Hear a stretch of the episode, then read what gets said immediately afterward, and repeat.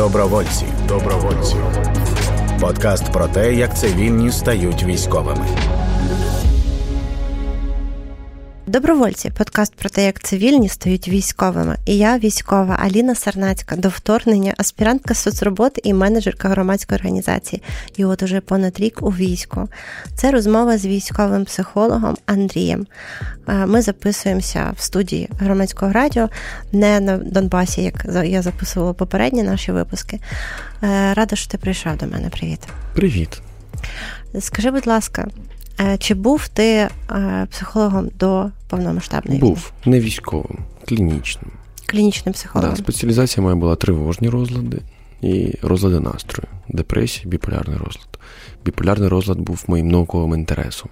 Я писав магістрська моя і е, аспірантська теж мала бути про біполярний розлад. Але ти не написав свою роботу на доктора філософії. Так Зараз не... вона на паузі в мене, бо почалися дещо більш нагальні події відбулися. Так, в мене така сама ситуація. Угу.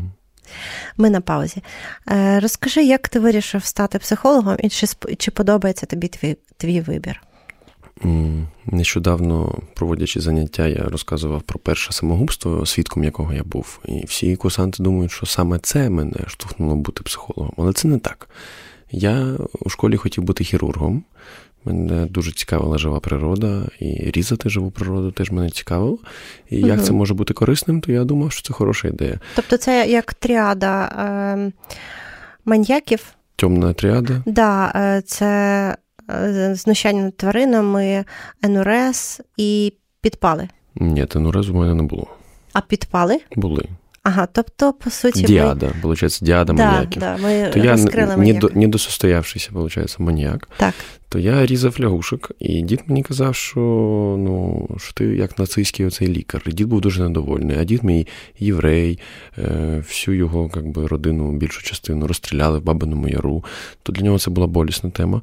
Але його друг, е, хірург, відомий київський, сказав, що не переживай, це у твого онука природній дослідницький інтерес, і давай він буде ходити до мене в операційні. Я почав ходити до нього в операційні, я дивився, як вирізають ракові пухлини, як спаюють пневмоторакс, як зараз пам'ятаю, що пневмоторакс спаюють. Це метод зварювання живих тканин, інноваційна технологія, українським дослідником винайдена.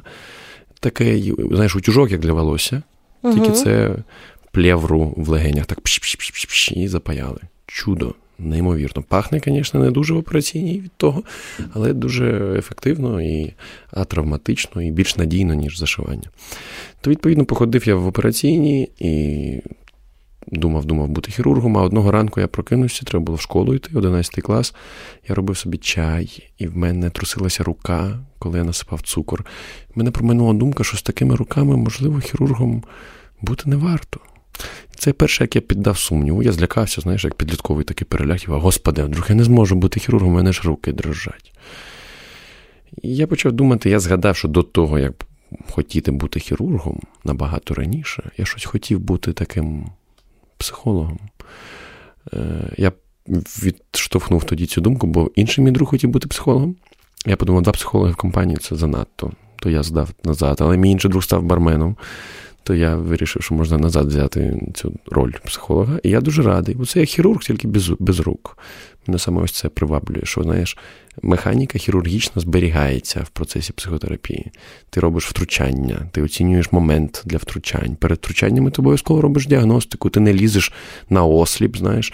Також ти керуєшся етичними стандартами, ти не лізеш в рану голими руками, ти надягаєш рукавички. Це е, аналог етичного стандарту у психологів ну, дуже схоже, тільки руки тобі не потрібні, тобі треба просто приємний голос і трошки зорового контакту.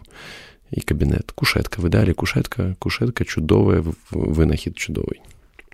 Е, я теж думала, що я хочу стати психологом. Я е, отримала освіту е, бакалавра з психології, і е, зрозуміла, що психологом я бути не хочу, тому що для цього треба сидіти з людиною вдвох і довго її слухати. Тобі ніхто не сказав про групову психотерапію? Е, сказав, але це трошки не то. І в результаті я пішла на соціальну роботу, тому що мене теж цікавили втручання, але е, втручання в групи, а не в ну, в конкретну людину. Така ситуація. І ти пішов в армію. Почалась повномасштабка. Велике який... вторгнення почалось. Так, так. Велике вторгнення. Де ти був в цей момент? Що ти робив? Я був у своїй квартирі в Києві. Е, ввечері 23 лютого я слухав якесь звернення ворожого диктатора і так відволівся, що в мене згорів рис. Я варив собі рис, а той рис згорів. І, знаєте, після того я не готуватиму для себе місяців п'ять, мабуть. Це була остання для себе. остання страва, яку я готував, вона згоріла. А мій університетський колишній друг, який накануні переїхав в Росію, отримав російське громадянство. Він служив в російській армії. Я його підтримував, коли він служив в російській армії. Казав, ну там головне собі друзів знайти, там, щоб слідкуй, щоб тебе депресії не було. Він розказував, як він там фарбує бровки, підмітає сніг. І врешті-решт... Я почула фарбує бровки і представила собі, і не зрозуміла, навіщо бровки, він це робить да. в російській армії. То, відповідно, і що, Він мені написав 23 лютого з праздником, на що я йому від... нічого не відповів, бо я був дуже на нього злий. Бо я тут накануні великого вторгнення він мені пише з праздником. Це ну, був болісний крах нашої дружби, бо стосунки у нас були доволі близькі довгий час. І що після того? Е, А потім ранок, 24 лютого, я прокидаюся від вибухів. Мені дзвонить мій ліпший друг, каже: Ти чув, ти чув, ти чув. Я кажу, ще не чув. Зараз почую. Виходжу на балкон і чую, да, справді, ракети прилітають по Києву. Я тоді відкриваю чат з тим другом, щоб переметнувся на сторону ворога. І... А, він написав з праздником, як діла? І тут я йому відповідаю: пишу Київ, бомблять. І він мені відповідає, що типу, не може такого бути. А Може. І я просто заблокував його, і з тих пір ми не спілкувалися. І я сподіваюся, він вже загинув десь на фронті. Я теж сподіваюся на це. Добровольці. Розмови військової з військовими. І коли ти почув перші вибухи, вибухи, ти вийшов на балкон. Вірно, я тебе зрозуміла? Да, дуже природній інстинкт, що не всі так роблять, щось вибухає, треба піти подивитися. Я пішов на балкон, е, дістав пачку сигарет. Я тоді кинув курити, два тижні не курив, але в мене була пачка сигарет на випадок війни. І ось війна сталася. Я з чистою совістю дістав пачку сигарет, викурив її все і думав, що треба робити. План в мене був готовий. Класно, коли в людини є плани. Да. Пачка цигарок, треба да. викурити. Да. Тобто, вже перша дія да. є. Да. Це це вже знаєте, так. це вже трошки психологічні поради для для всіх, хто слухає. Куріть. То, куріть. Ні, порада не в тому, що треба мати план. Краще ага. план поганий, ніж ніякого. Ось. То, то... Є, В мене був план, я знав, що треба йти в військкомат, бо там якісь люди в зеленій формі, в їх професія всього життя війна. Да? І вони... Мир я би сказала, їх е, професія. Я би сказав, що вони чекають війни, бо ну, їх все-таки вчать воювати, коли війни немає. Вони е, засіб стримування, це зрозуміло, як це механіка. Чим потужніша в тебе армія, тим менше на тебе хочеться нападати. Да? Але все ж таки 90% того, що там вчиться, ці люди вивчали, воно для війни. То вони освічені люди, вони щось знають про війну. Я прийду до них і вони скажуть мені, що робити. Бо я мало що знаю про війну. Я грав в шутери весь підлітковий вік. Да? Це було весело. Стріляти, гранати кидати. Там в цій грі можна було дефібрилятором відкачати людину. Ось когось поранило, ти підбігаєш до нього дефібрилятором по ньому б'єш, він скакує і може далі воювати. Це це було класно. Ніяких турнікетів, ніяких там понад, ніяких травматичних ампутацій, дефібрилятором. І все. То, відповідно, ось таке в мене було уявлення про війну до того часу. Е, мій батько до того вже встиг послужити в АТО, він служив зенітником.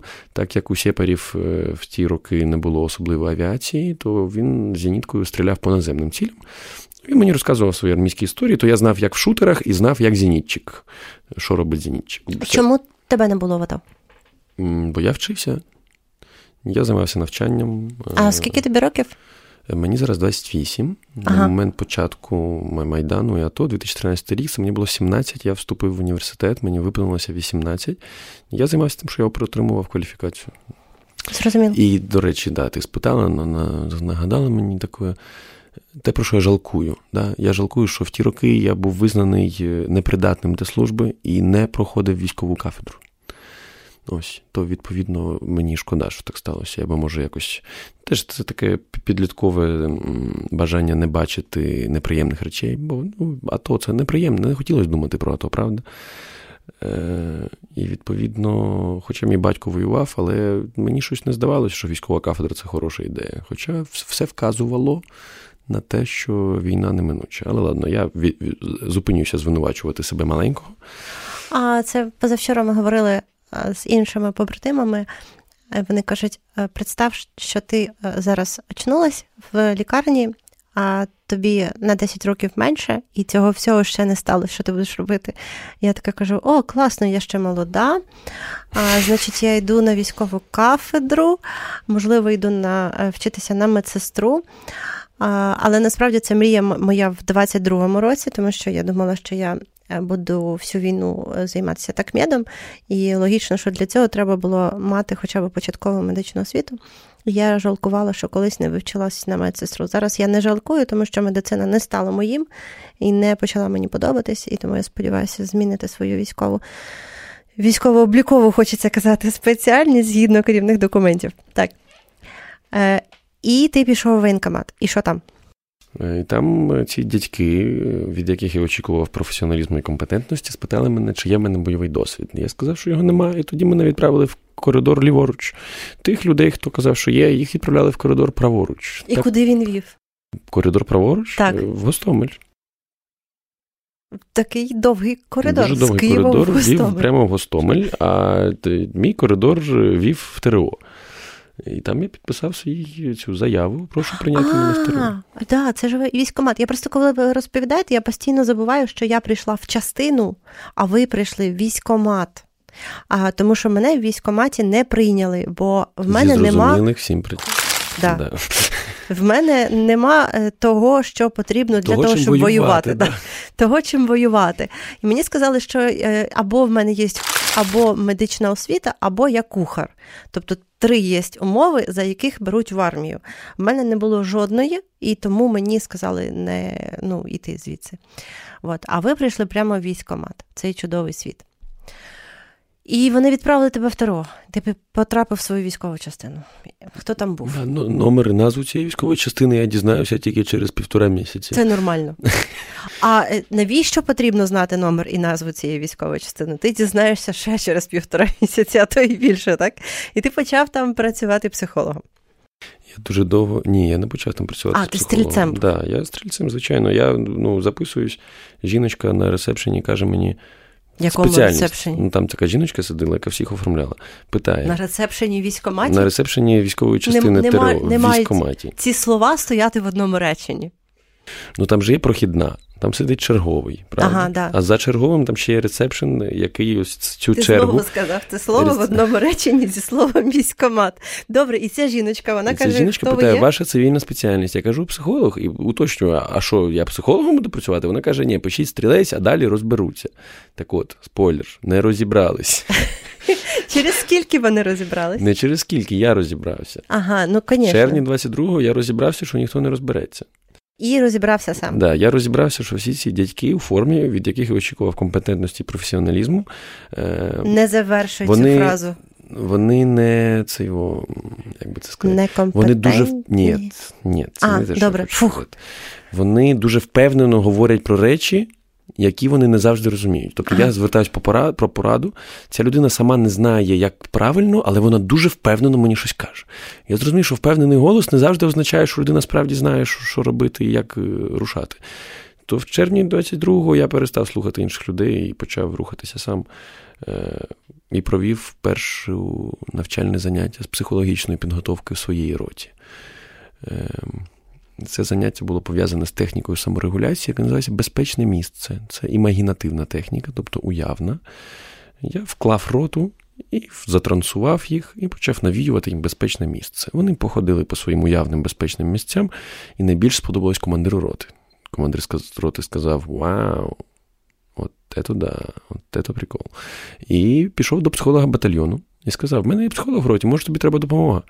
Психолог батальйону на той час вже четвертий місяць лежав лобом в стіл, бо він був в повному шоці, вигоранні і завалений роботою, і абсолютно не в собі.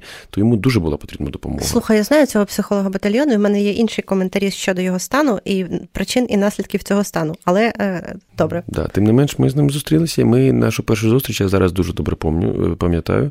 Це було таке живописне місце на березі такого широкого розливу річки. І і ми з ним зустрілися і зразу працювали з е, по відновленню роти, що повернулася зі Сходу. І після завершення роботи ми з ним сіли розмовляти, ми не могли зупинитися. Ми так давно не бачили колегу, що він, що я, що ми не могли наговоритися. Ми говорили про все підряд. І про Фройда, і про КПТ, і про Юнга, і про військову психологію, про цивільну психологію. І це було дуже дуже потужно, дуже життєдайно. І ми надали один одному сил почали співпрацювати з того моменту. Потім він пішов на підвищення, я мав піти на його посаду, але його посаду скоротили, тому я пішов на іншу посаду, а потім мене почали викликати в відрядження. І в відрядженнях я працював теж по різним профілям. Це і робота зі звільненими військовополоненими. І робота з відновлення частин, і відновлення з підготовки частин. Ось, да, Це був такий відряджальний період. А потім остаточно я знайшов своє місце в психологічній підготовці. В тебе є родина? В мене є первинна родина, в мене є батьки, в мене є молодша сестра. Е, вони чекають тебе зараз? Чекають, так. Да, ми на зв'язку. Батько рвався служити, але його врешті відмовили. Він вже старенький, ми вважаємо, що то йому недоцільно є. Сестра ще дуже хотіла служити, але ми її теж благополучно відмовили. Це класно. Скажи, будь ласка, чи багато шансів у психолога, е, коли він потрапить в армію зараз, в нашу армію під час війни, в цій конкретній ситуації е, працювати психологом і застосувати свої знання? Є два роди психологів. Є психолог за ВОСом 34, щось там, щось там. Е, якщо ви закінчили військову кафедру, і у вас ви молодший лейтенант, чи може вже лейтенант і психолог, то звичайно приходьте в армію, ви зразу попадете на цю посаду і є запит. Якщо вона є. Е, ну, Є посади в групи контролю бойового стресу аналогічні. Е, є запит на цих спеціалістів. Посади недонасичені. Це причина, одна з причин, чому офіцерів психологів скоротили, що на ці посади ставали люди, які не могли виконувати посадові обов'язки. Бо а це специфічна робота. Да? Так само, як ти сказала, що медиком бажано мати базову медичну освіту, так само, що психологам треба трошки знати, що таке психіка, що таке психічні процеси, явища і функції. Відповідно, там є якась освіта, людей чомусь вчать 6 років в університеті, і це не на пусті балачки. Там є спектр навичок, яких треба освоїти, і спектр знань, які треба знати. То, відповідно, це специфічна посада. І має бути вона заповнена спеціалістами. Це один сценарій, якщо у вас є вже звання і ВОЗ. Другий сценарій, як у мене було, що ви для армії не психолог, ви просто чел. Да? Це просто чел приходить. Але всередині вас живе психолог, який хоче працювати психологом. Але це не тільки про психолога, це може медик, може ви аеророзвідник прирожденний, може ви кухар, може будь-яка спеціальність. То щоб займатися тим, що ви хочете, перше, коли ви йдете. Не стрибайте в темну воду, як ми тоді стрибали, бо зараз інші часи вже нема поспіху. 24 лютого був поспіх, ворог був на підході. Треба було брати зброю, іншого вибору не було. Зараз можна подивитися вакансії, відкрити цей сайт LX Army. Да, там Міноборони нещодавно оголосило, що у них там співпраця з цим LX Army, рекрутинг розвивається. Оберіть посаду, подивіться, поспівбесідуйтесь, е, ідіть туди, як треба. Я зараз згадав, що. На сході працював з групою контролю бойового стресу, і в них був вакантна посада. І вони мене дуже агітували, кажуть, ідіть до нас, ідіть до нас. Ось, ну я так віднікувався, віднікувався. Нещодавно був профвідбір. Прийшли новобранці підписувати контракти, така навала. І сижу я, і спеціалісти, і всіх розсадив, там налаштував компи, ми всіх їх співбесідуємо, проводимо тестування, скрінінг, перевіряємо, як вони в військоматах, там тести їх дивимось. І вони всі йдуть такою навалою, і до мене сідає дівчина в такому довгому шкіряному пальто, знаєте, як з матриці. Така дуже гарна, вона сідає і так впевнено мені каже, що я питаю. Перше моє питання, чого прийшли в армію? Всі кажуть захищати батьківщину. Тоді я питаю, чому саме зараз? Чому не місяць тому? Чому не через місяць? Чому саме зараз?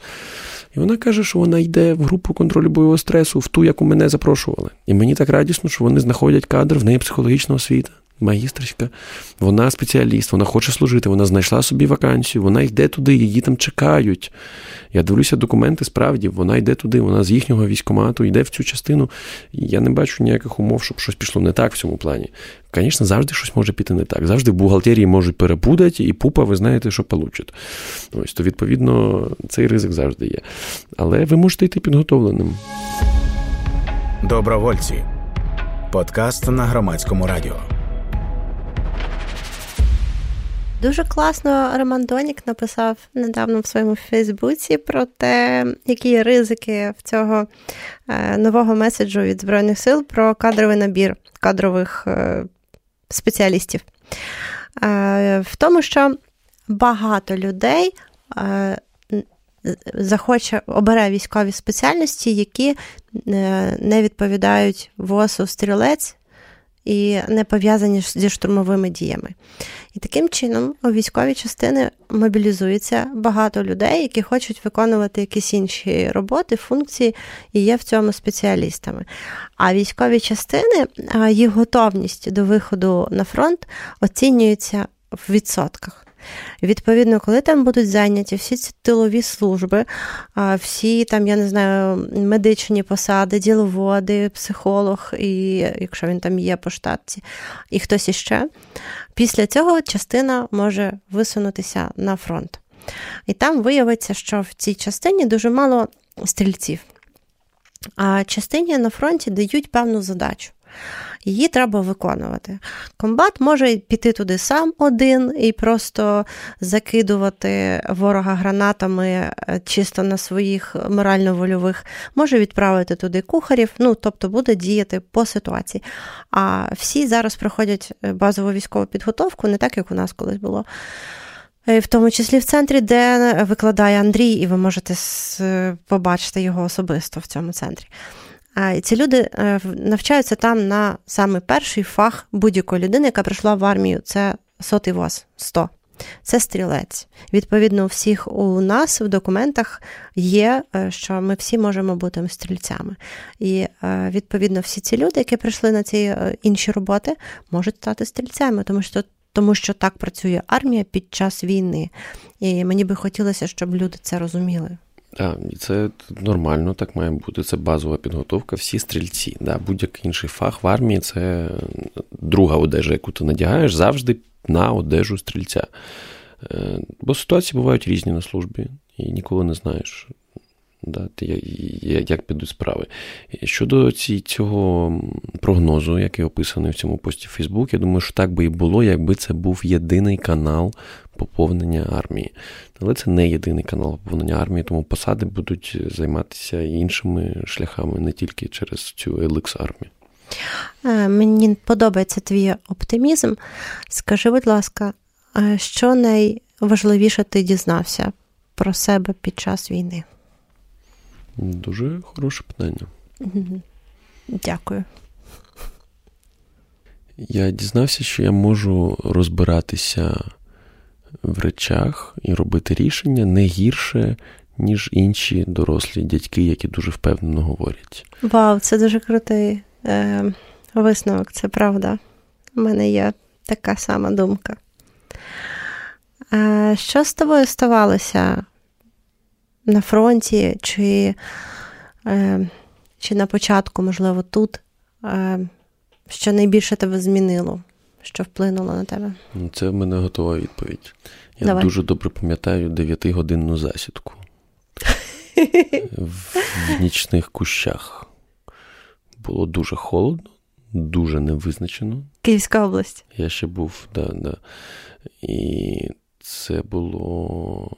Час тягнувся дуже повільно. В небі йшла повітряна боротьба, літали такі дуже цікаві, дуже різноманітні снаряди і червоні, і золотисті, і так, і сяк. І знаєте, як я великий фанат зоряних воєн. Я дивився на це небо, і це виглядало як зоряні війни. Щось довкола постійно вибухало, у нас була задача, а нам видали аптечки ще дуже цікавим чином. Сказали, ми зустрічаємо ворога через півгодини і видали аптечку на одну на двох, на мене і на мого побратима Толіка. Аптечка це целофановий пакетик, в якому презерватив і прокладка. Я повертаюся до Толіка і кажу, що Толік, Один раз живемо. Бачиш, якби ви скористались пакетиком, час в кущах тягнувся б не так довго. Так, да, так він тягнувся дуже довго. Я пам'ятаю, що я так оце вухо навострив, знаєш, на на якесь там ДРГ, на ворога, якого ми маємо зустрічати, що мені всі звуки здавалися. Якась пташка кує.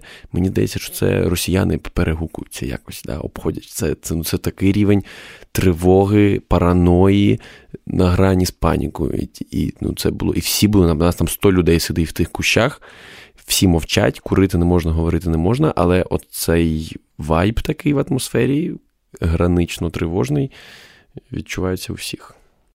Чи вважаєш ти себе воїном? Ні, не вважаю себе воїном, я вважаю себе е, магом.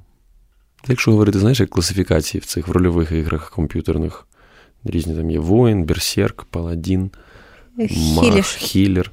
Да, ні, ну я більше маг. Тобто ти бойовий мах. Mm. Я можу, знаєш, е, бафати воїнів або берсерків, е, давати їм там більше Тобто ти все-таки хілер. Ні, Давай хілери, хілери це медики. Ну так, да, але ти ментальний хілер. Ментальний ти ману хілер. їм е, відновлюєш. Да, тому маг, тому маг, бо я відновлюю їм ману. Да. Ага, зрозуміло. А що таке воїн? Е, Воїн це Хочу сказати, що той, хто вбиває, але то вбивця, то не воїн. Е, Воїн той, хто воює за свою землю. За цим визначенням я теж стою воїном. Так. Скажи, будь ласка, Вишибаба сказав, що він готовий воювати ще сім років. Скільки готовий воювати ти? Тут, бачиш, знову ми з цим воїном получаємося в цьому в такому парадоксі, да? бо воїн воювати. Да? Якщо я воїн, то чи зараз я воюю? Я займаюся підготовкою свіжого поповнення. Чи можна це назвати війною? На мене, Хорошо, служити. Певне... Служити да, готовий? Да. Е, служити я готовий, скільки буде потрібно. Угу. Чи бачиш ти таку пропорцію, що чим далі від лінії фронту, тим більше готові служити люди? Да, бо менше навантаження це нормально. Це нормально. В високих навантаженнях ти не можеш довго служити.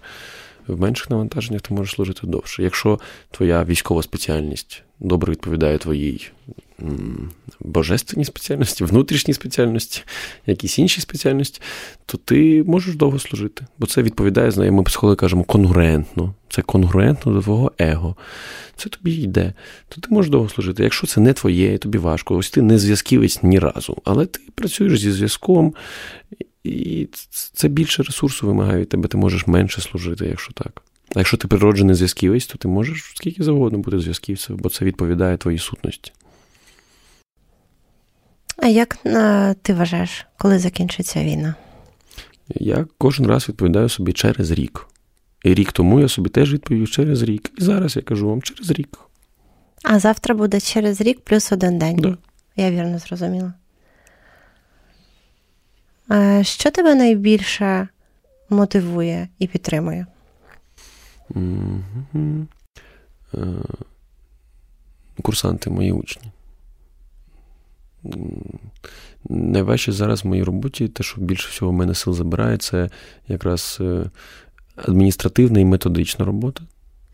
А ось викладання мене фізично виматує, голос в мене сідає інколи, але емоційно я дуже насичуюсь, коли я бачу ці очі, які зацікавлені, ці питання, які люди задають. І що новобранці, що вже воювавші сержанти, е, будь-яке їх питання дуже мене насичує силою, бо я розумію, що їм цікаво, їм важливо розібратися, значить. Це значить, що для них цінно, якісно воювати, якщо їм не все одно. Да? Бо можна воювати як угодно, будь пойманим військоматом, кудись відправленим, якось бігавшим.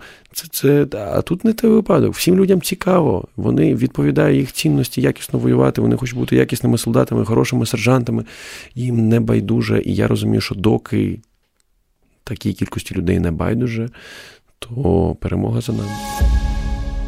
Добровольці. Історії трансформації. Ти казав, що ви робите їм всі умови схожі на лінію фронту. навіть реш, рештки е, тварин, і я знаю, що тебе підписали на якомусь телебаченні.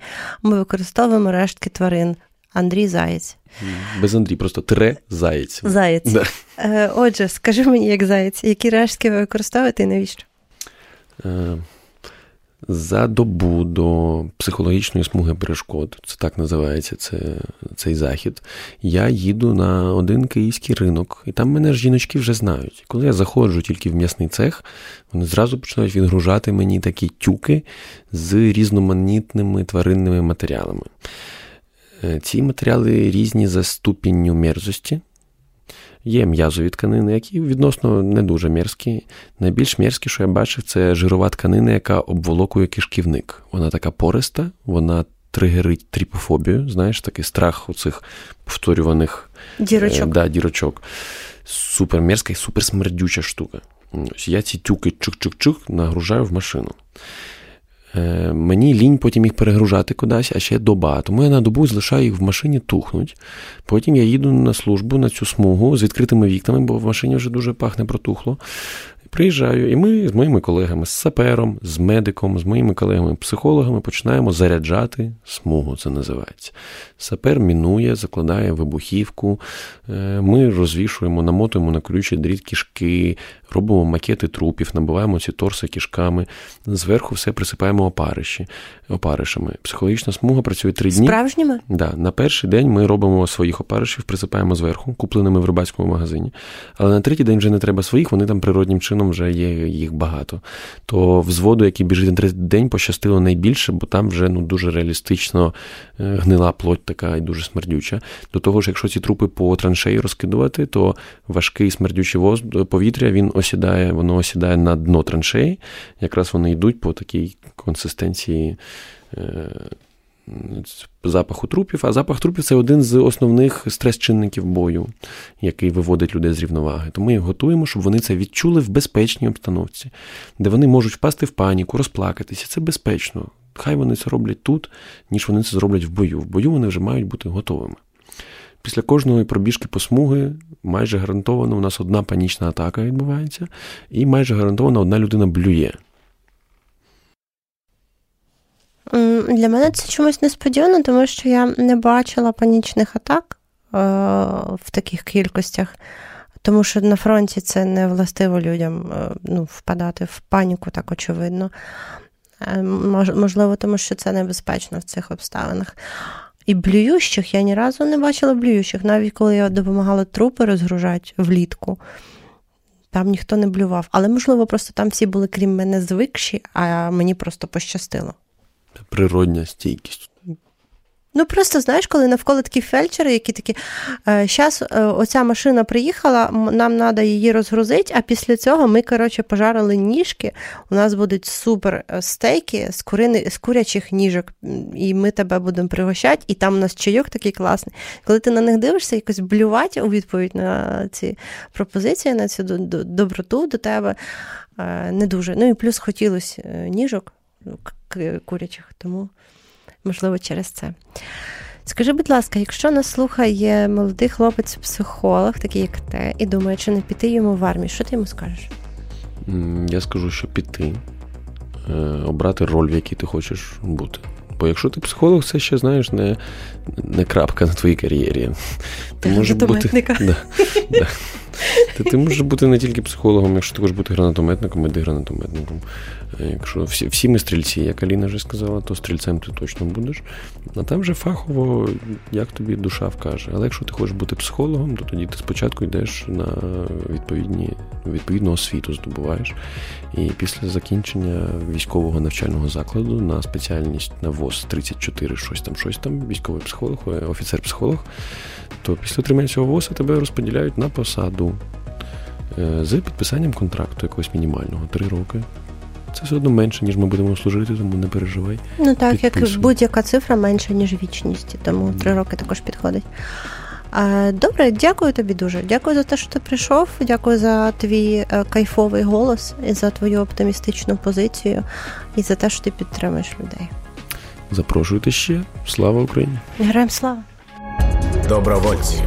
Подкаст про те, як цивільні стають військовими.